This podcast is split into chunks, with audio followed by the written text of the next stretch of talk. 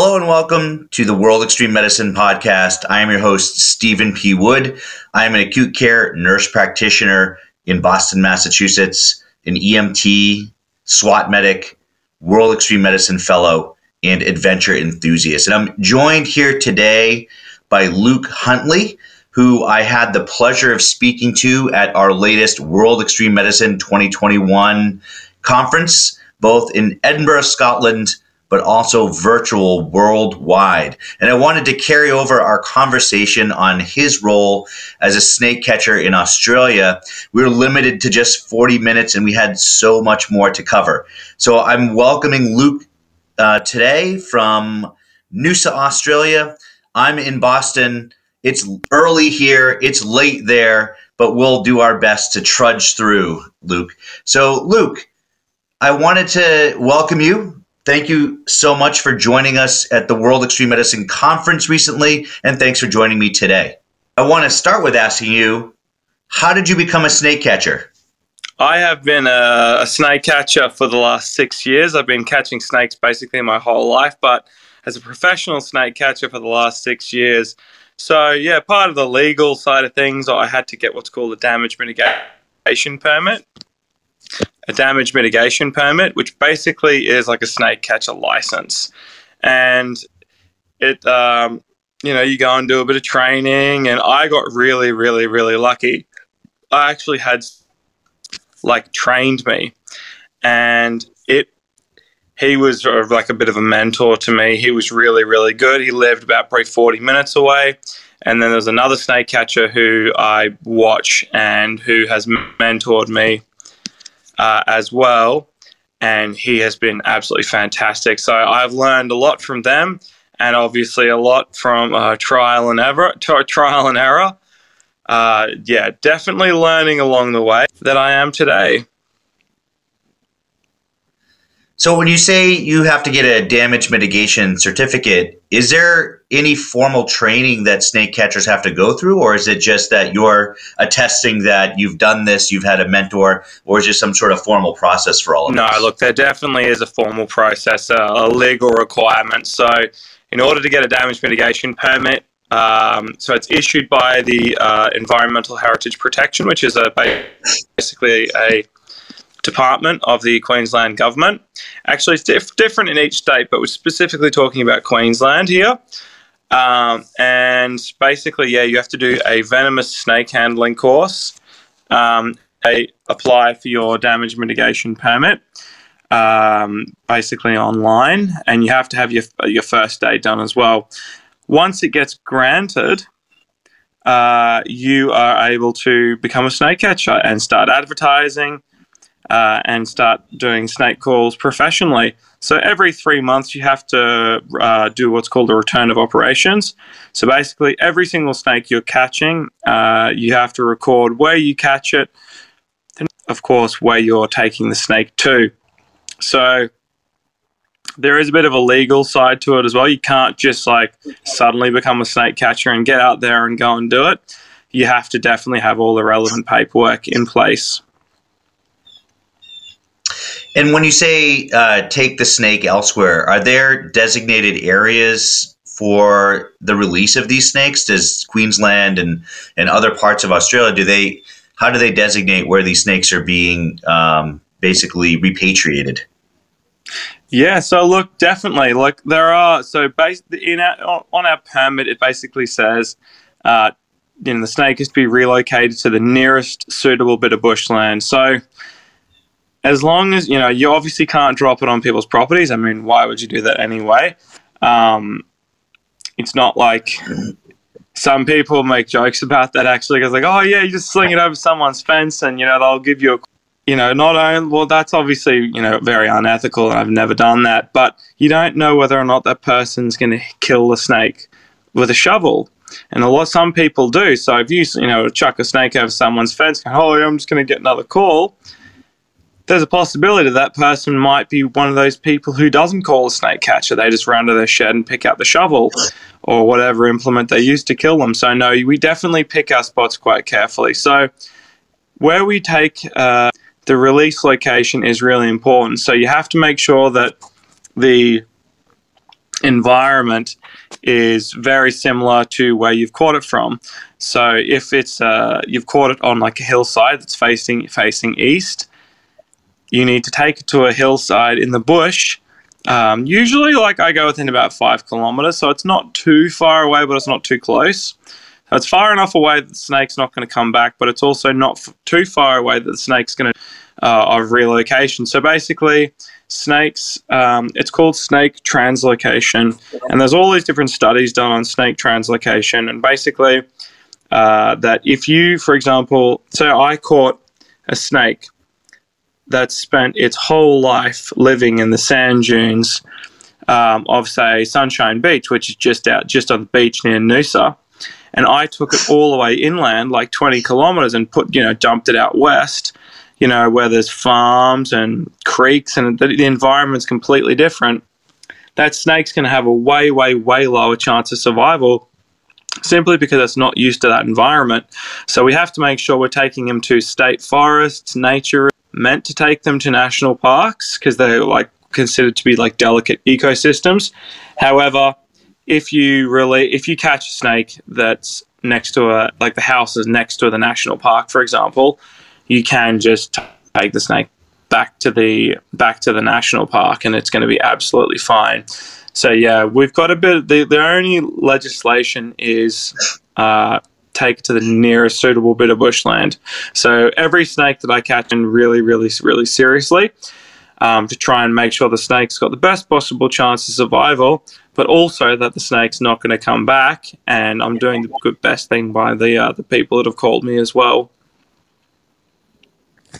Oh, that's that's interesting. I I honestly wouldn't have thought about kind of relocating a snake to its similar environment, and that that seems to make sense. Um, which brings me, I guess, to the next question, which would be, um, and it probably varies by snake, and we'll get into what what the different types of snakes you're dealing with there are. But what's the range of these snakes? How far, you know, might they travel? Do they stay fairly local once relocated, or you know, do they do they travel? That's a uh, and what's their range? For, that's a really good question, yeah. and actually, it does vary.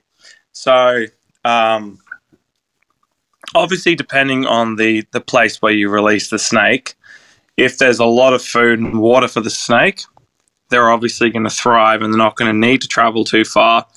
Um, now, during breeding season, so breeding season uh, is from September to November, so our spring, Australian spring, female snakes start ovulating. So they basically they're it's like when a dog goes on heat. You know, when a female dog goes on heat, there's a scent that goes in the air and it attracts all the boys. So when a female snake is ovulating, she's bringing in all the boys. Now, those male snakes can travel up to 20 kilometers looking for a female. Now, most of the time, they're not going to travel that far because there's obviously going to be way more females between him and 20 kilometers away. However, some they did a they did a study uh, down south on tiger snakes. Now, different snake species are different. However, I, I believe that the same principle will definitely apply here. Is they tagged a whole heap of tiger snakes living uh, around this one area, and they left them. And they those snakes had never been relocated before. They grew up in that area, and they had a home range of five square kilometers. The relocated snakes they thrived. The ones that had been caught, like on snake calls and relocated away from people's houses, those snakes had almost exactly the same uh, survival rate and they, they thrived. However, their home range extended to 20 square kilometers. So, what we're kind of seeing in these uh, relocated snakes is they, generally speaking, will travel a bit the case because obviously some snakes, you know, like I was saying before, when you pick your spot, if you pick the right spot, they're not going to need to travel. Like if I was to drop a snake out west in the middle of no, like in the middle of nowhere with nothing around, that snake's going to have to travel. But if you're releasing them near creeks and you know like freshwater rivers, and they've got water, there's plenty of food around, you know near farmland, Uh, and we're talking huge farms here, like massive, millions of hectares farms. And there's plenty of rats and mice and plenty of food. Those snakes aren't going to have to travel that far. So they're going to be able to stay within a shorter range uh, and still thrive and have the best chance of survival. So that's that's that's incredible. I didn't realize a snake would have that kind of range. Um, Twenty kilometers is, is an incredible range, but I guess you're looking for a girlfriend, then you'll go anywhere, right? That's a the definition of a long distance relationship, especially you know for these cute Aussie snakes for sure. Um, so well, when we I, I've flown to the UK. I flew to the UK for a girl. So I hear you. Yeah. So we're talking about snakes. Uh, let's talk about actually the types of snakes that you're working with. I know that that's going to vary through different parts of Australia, and maybe you can speak to that as well. But what are the more common snakes that, that you're dealing with, um, and what are some of the features of those snakes uh, that our audience might be interested in hearing about?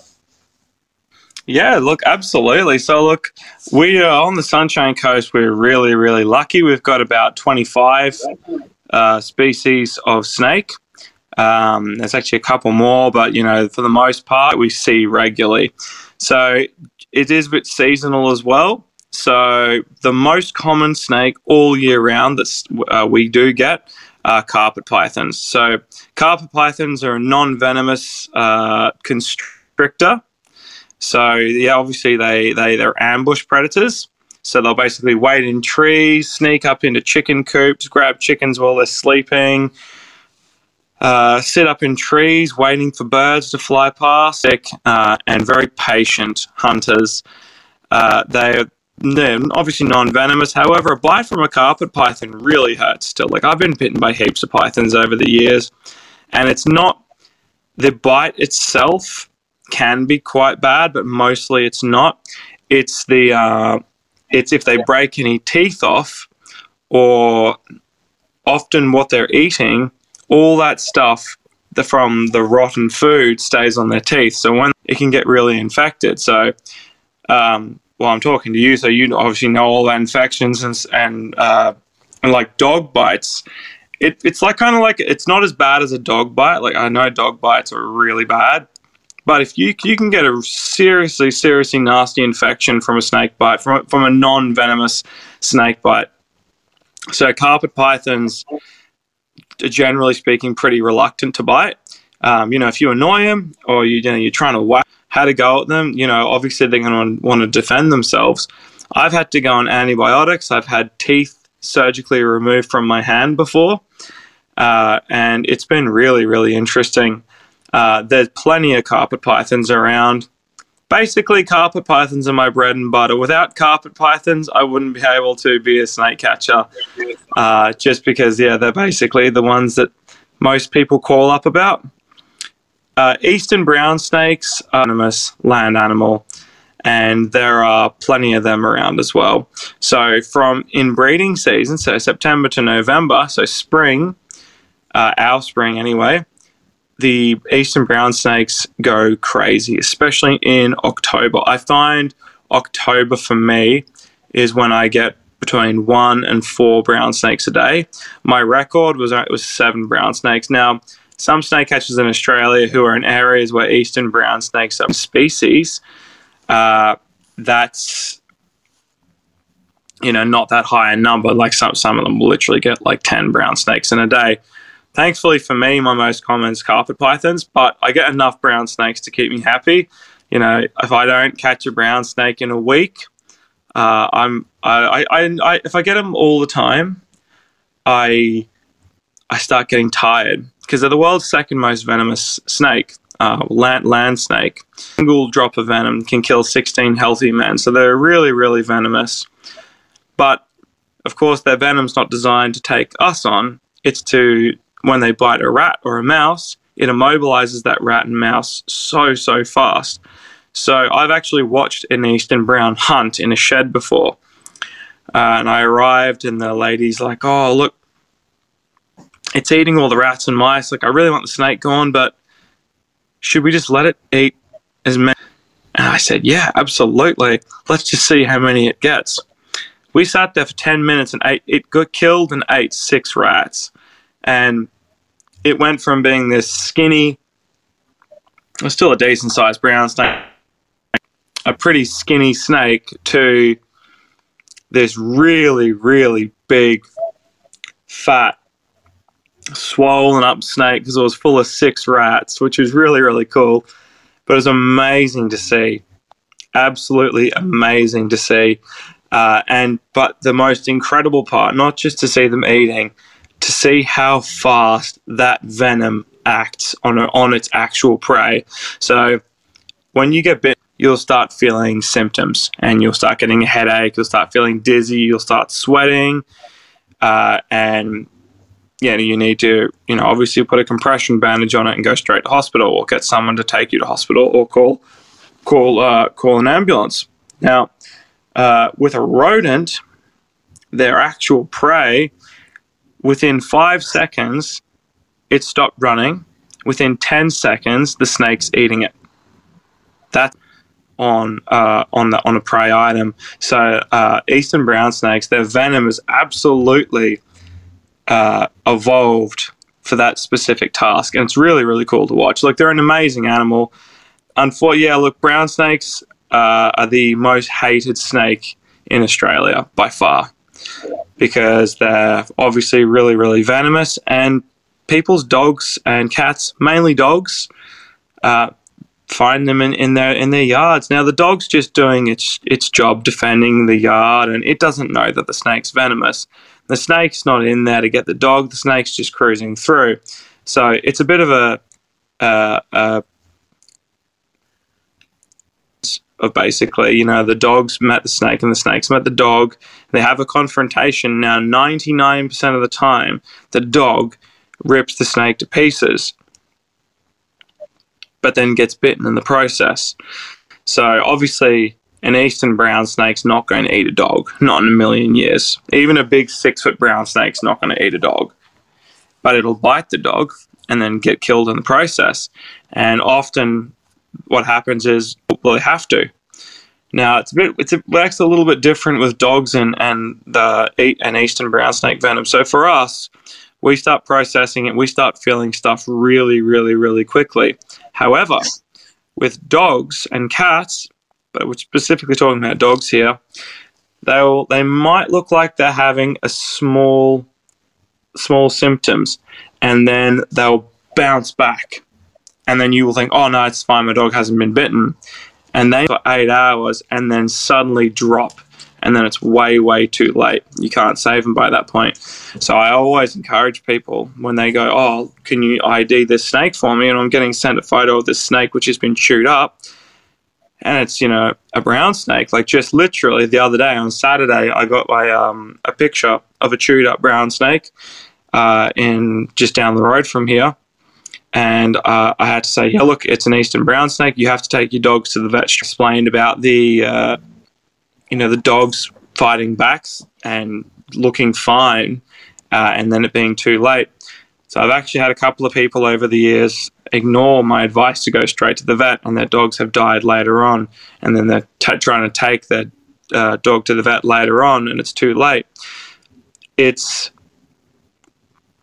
incredibly expensive to go to the vet and get antivenin and to do the tests, and for you know paying almost a thousand dollars for the test, depending on the vet you go to, just to see if your dog's been bitten, and then if your dog has been bitten you could go through thousands of dollars.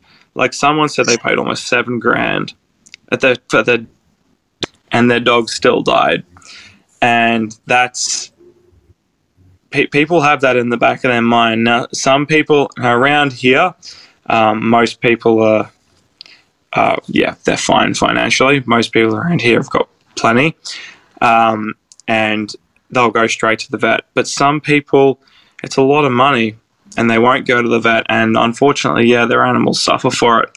So it, that's why Eastern Browns have got a really bad rap. Oh yeah, my last dog got bitten by a brown snake, and as a and died. And now as a snake catcher, I have to deal with that all the time. Now I've got two dogs. I'm sitting here on my uh, on my sofa, and you won't be able to see this. This you'll be able to see this, Stephen. But there you go, my two two dogs yeah. sleeping on the sofa, um, and I'm I'm yeah. always worried, always worried about the dogs and snakes. Like I'm not fearful. I'm aware of obviously that there are snakes around. However, I uh, I do worry because I, I got a border collie and a cattle dog, and it's just in their nature to be very defensive of things that come in the yard, on everyone and try and hug them. But with, with animals that come into the yard, yeah, they're really, really defensive. And snakes, I've trained them both to be uh, very, very uh, distant with snakes, like they'll stay away. However, if I'm not here, I can't control it. And that's definitely something that I really worry about because as a snake catcher, I have to deal with it all the time. I, have gone to jobs where one, it, it, oh, that's right. Now we're talking about it. Yeah, uh, when was it? About a month ago. I got a call from this lady, and she she was in, in hysterics. Uh, she was so upset and she's like, Two of my dogs have died, and I don't know what it is. And the council says it's a, a taipan, which is a which is the world's third most venomous snake. Uh, and I it won't be a taipan. Anyway, I go over there and both of her dogs were dead. Uh, we I found one around the side of the house, but it, it, I could vomited up all this um, blood and looked like these dog biscuits now I drove and I drove past a, a 1080 bait. Now 1080 is a canine poison that the council use. A lot of the, uh, uh, it's a really horrendous, horrendous poison. Yeah, 1080. Uh, it's basically yeah. If the dog eats it, it's dead. There's no, you can't save the dog. It's going to die. Um, and I, I gone through, and you know, the, I we went even went out because I was on, Noosa North Shore, so we had to get a boat over to this uh, lady's house, uh, and she's like, I just went swimming over there, and I found it on this little island, and her second dog had died, same thing, and it what didn't I I collected a whole heap of these um these like the blood and the biscuits I put into a bag and I took it to uh, the vet and they sent it down to this laboratory in Brisbane and they tested it and it was actually 1080, not snake, not a snake. Um, but that's why I was there. So she was told that, it, and then I, and then obviously that's why I was there. But then anyway, it ended up being 1080. So her dogs had literally gone out and eaten the 1080 bait. But sometimes I do rock up where the person's dog has been bitten and killed by a snake. Uh, and it's really, really sad because you've got this really hysterical person, uh, and then you've got obviously someone's dead animal. And I've had that with cats. Um, a lot of people have their cats out. People have their cats outside now. In, in Australia's ecosystem, uh, a cat is an apex predator, and you know they will basically kill anything and everything. And it's it's they're not evil they're not evil. It's just it's just in their nature. It's just what they do. They like hunting and playing around with things. It doesn't make them evil. It's just something they naturally do. But uh, in Australia, you know, responsible now under Australian law and a lot of council laws. Uh, some local councils say no, you have to have your cats inside. A lot of councils own most of them. The cat has to remain within the con- the confines of your property which you know some people have got massive properties, so it's sort of they go around roaming. Now, sometimes I get calls where people's cats have been eaten by snakes. I've even had a video of a um, and it was it would this cat was already dead, and yeah, it was really really confronting to see. Hmm. So what? So we're we're. Ta- I mean, certainly you know, losing a pet, it's a horrific experience. And I'm, I'm a pet owner myself. I have two cats. um, who I wouldn't necessarily call apex predators. Um, they they certainly respond to me opening their can of food, but that's about as much hunting as they do. Um, what's the what's the threat to to human population? It sounds like with the carpet python that would be pretty minimal. Um, Eastern browns, maybe more so. You mentioned a um, few other snakes as well. What's the incidence of, of snake bites in your area or human snake interactions that uh, you know that you've seen?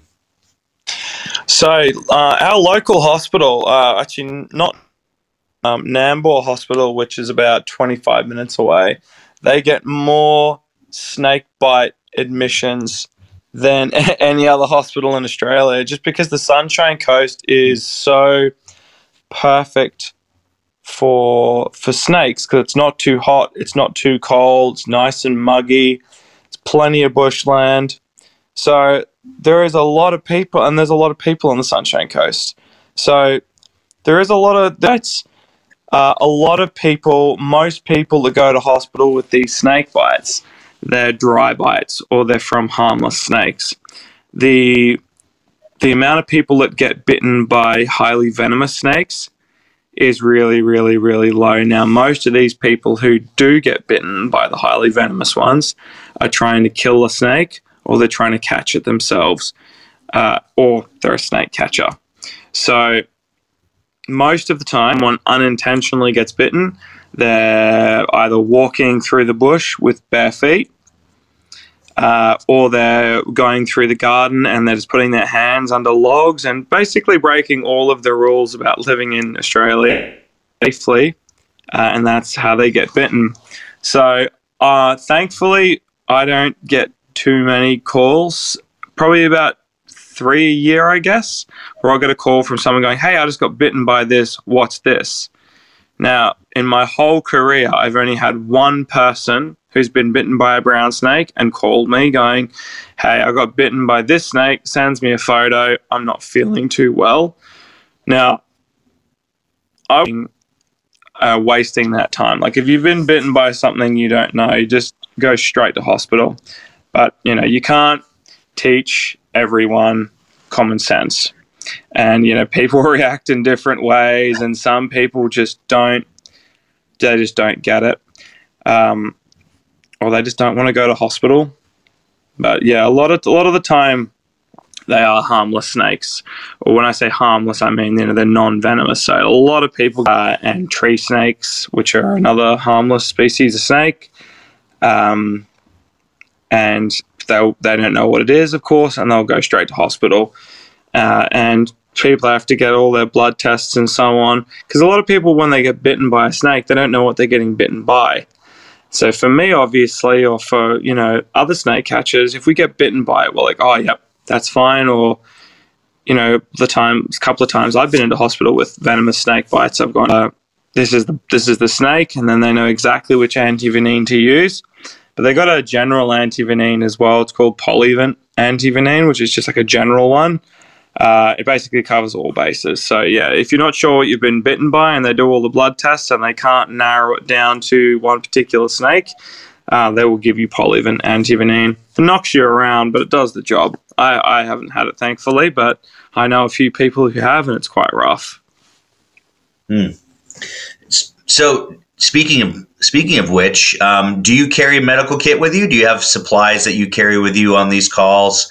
In case you are bitten or in case someone's bitten when you arrive? What do you carry with you? Yeah, so look, uh, only only hospitals uh, are allowed to administer antivenin. So yeah, if a lot of the time when you get bitten by a snake, they'll do your blood test and they'll monitor you, and they will only give you antivenin if you're going down. Uh, otherwise, they'll just keep monitoring you. So we don't carry any antivenin. However, we do absolutely carry a compression bandage. So the compression bandages, uh, the snake proper snake bandages, um, are made with these little um, little printout rectangles on the on the bandage. So basically, when you you're putting the bandage on, you're pulling it to the tension that that rectangle stretches and becomes a square tension. So you don't want to cut the circulation off. You want to slow it down. So I mean, most most snakes in Australia, most venomous snakes in Australia, have got really short fangs. So when they bite you, all they're doing is getting in your skin. So obviously, you know that's still going to get you. Uh, and then obviously you you know you're absorbing it. It goes into your lymphatic system, and then it goes up to your lymph node, and then gets pumped around your body. Uh, but the whole point in a compression, your uh, the circulation, it's to slow down that trickle of venom coming up. Because the, the whole point is, yeah, otherwise, you know, if it's too tight, the paramedics are just going to take the bandage straight off and go, nope, you're going to lose your hand or you're going to lose your foot or whatever part of your body uh, you've you've tied up because you're like, oh, I want to stop it, and, you, and your hand's going purple because you've tied a bandage so tight. You know that's what blood poisoning. You know you you have. So that's why the snake bandage, the compression bandages, are really important.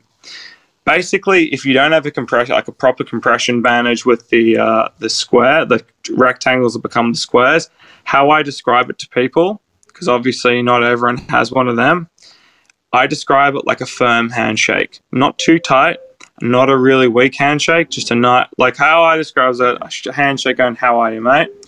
That kind of handshake. It's like kind of firm but not too tight, and basically have the bandage.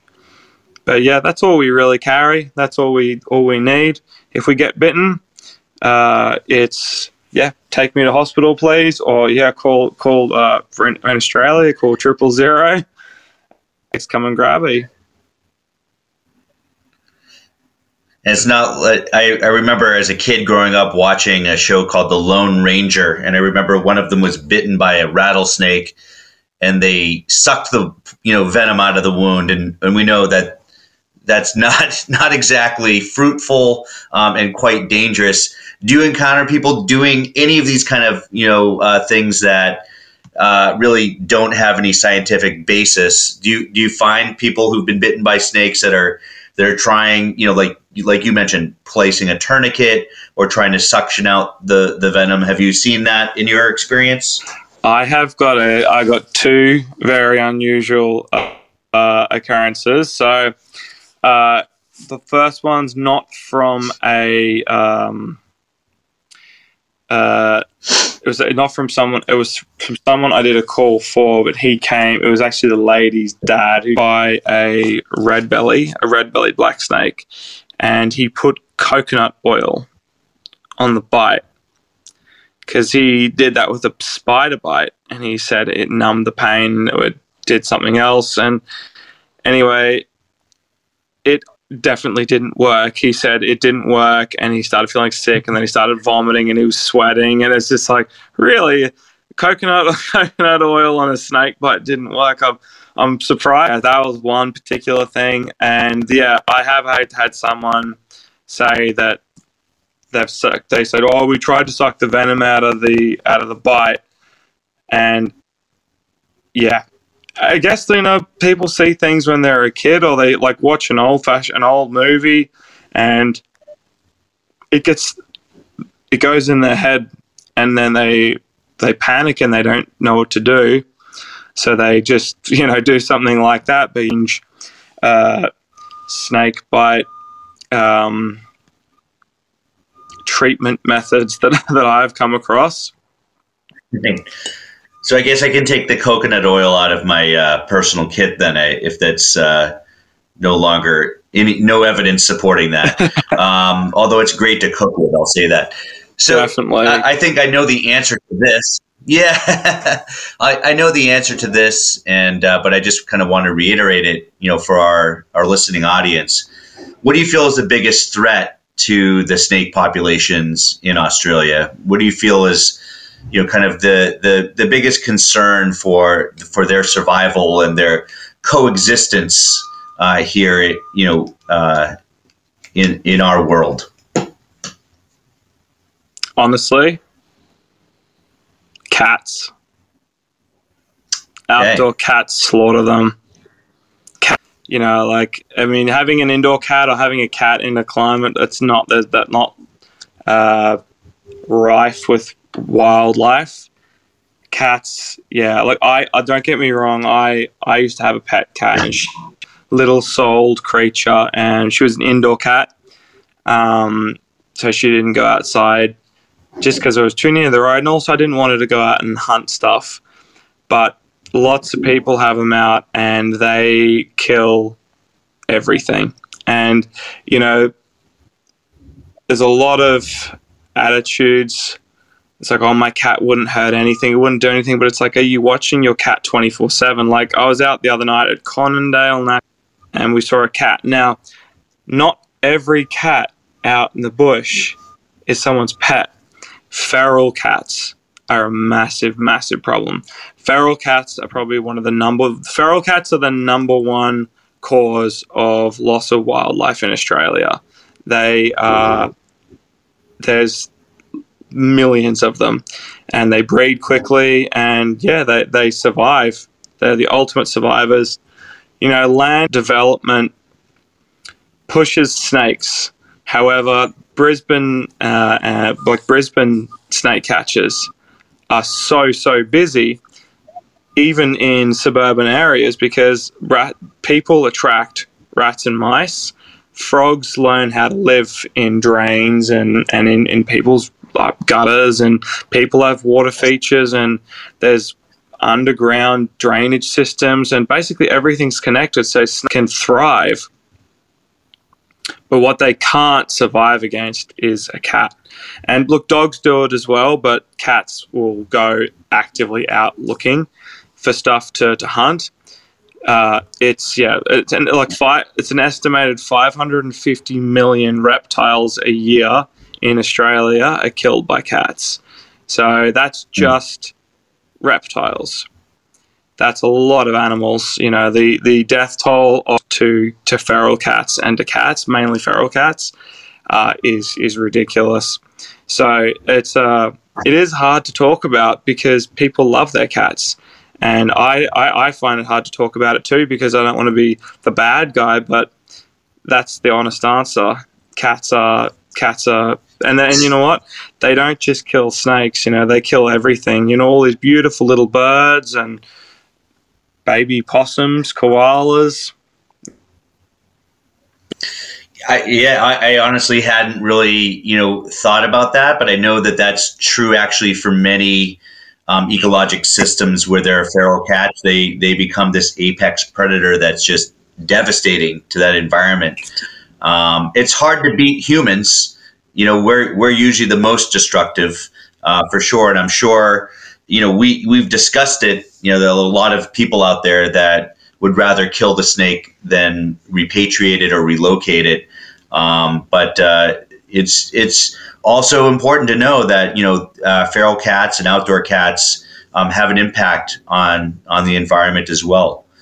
Uh, so Luke, we're actually coming up on our 40 minutes time, uh, which it's been it moves so quickly whenever we're together ch- talking about this. Uh, I know. You, you I have some really, yeah, yeah. You, you have some great stories, and I'm sure we can catch up again sometime and and share some more. Um, I I did want to say, you know, if you run out of snakes, I don't know if you just heard, but the they just found venomous sharks uh, that are are uh, living in the River Thames in London.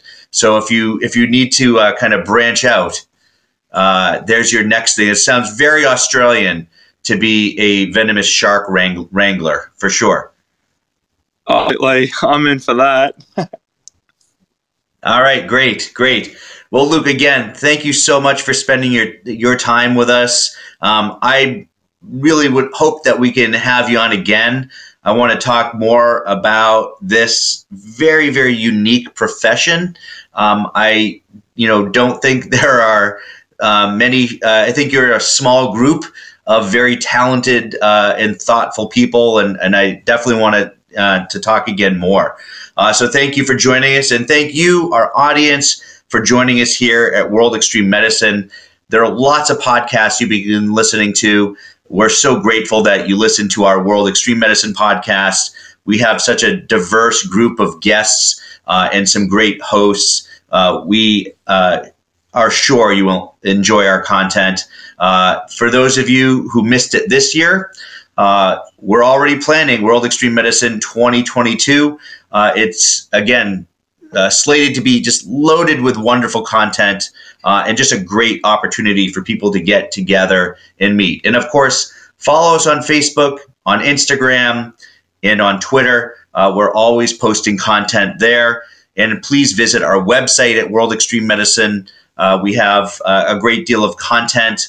We have uh, courses that are coming up. We have job opportunities. and of course, the fellowship is a great opportunity to explore uh, as you uh, engage in world extreme, in, in austere medicine, in wilderness medicine, in whatever area of you know this this field you're interested in. So thank you again for joining us. I look forward to hearing from all of you. Uh, I look forward to hosting you again sometime, Luke, and uh, I'll we'll Fantastic. catch you next thank time you. here at World Extreme Medicine.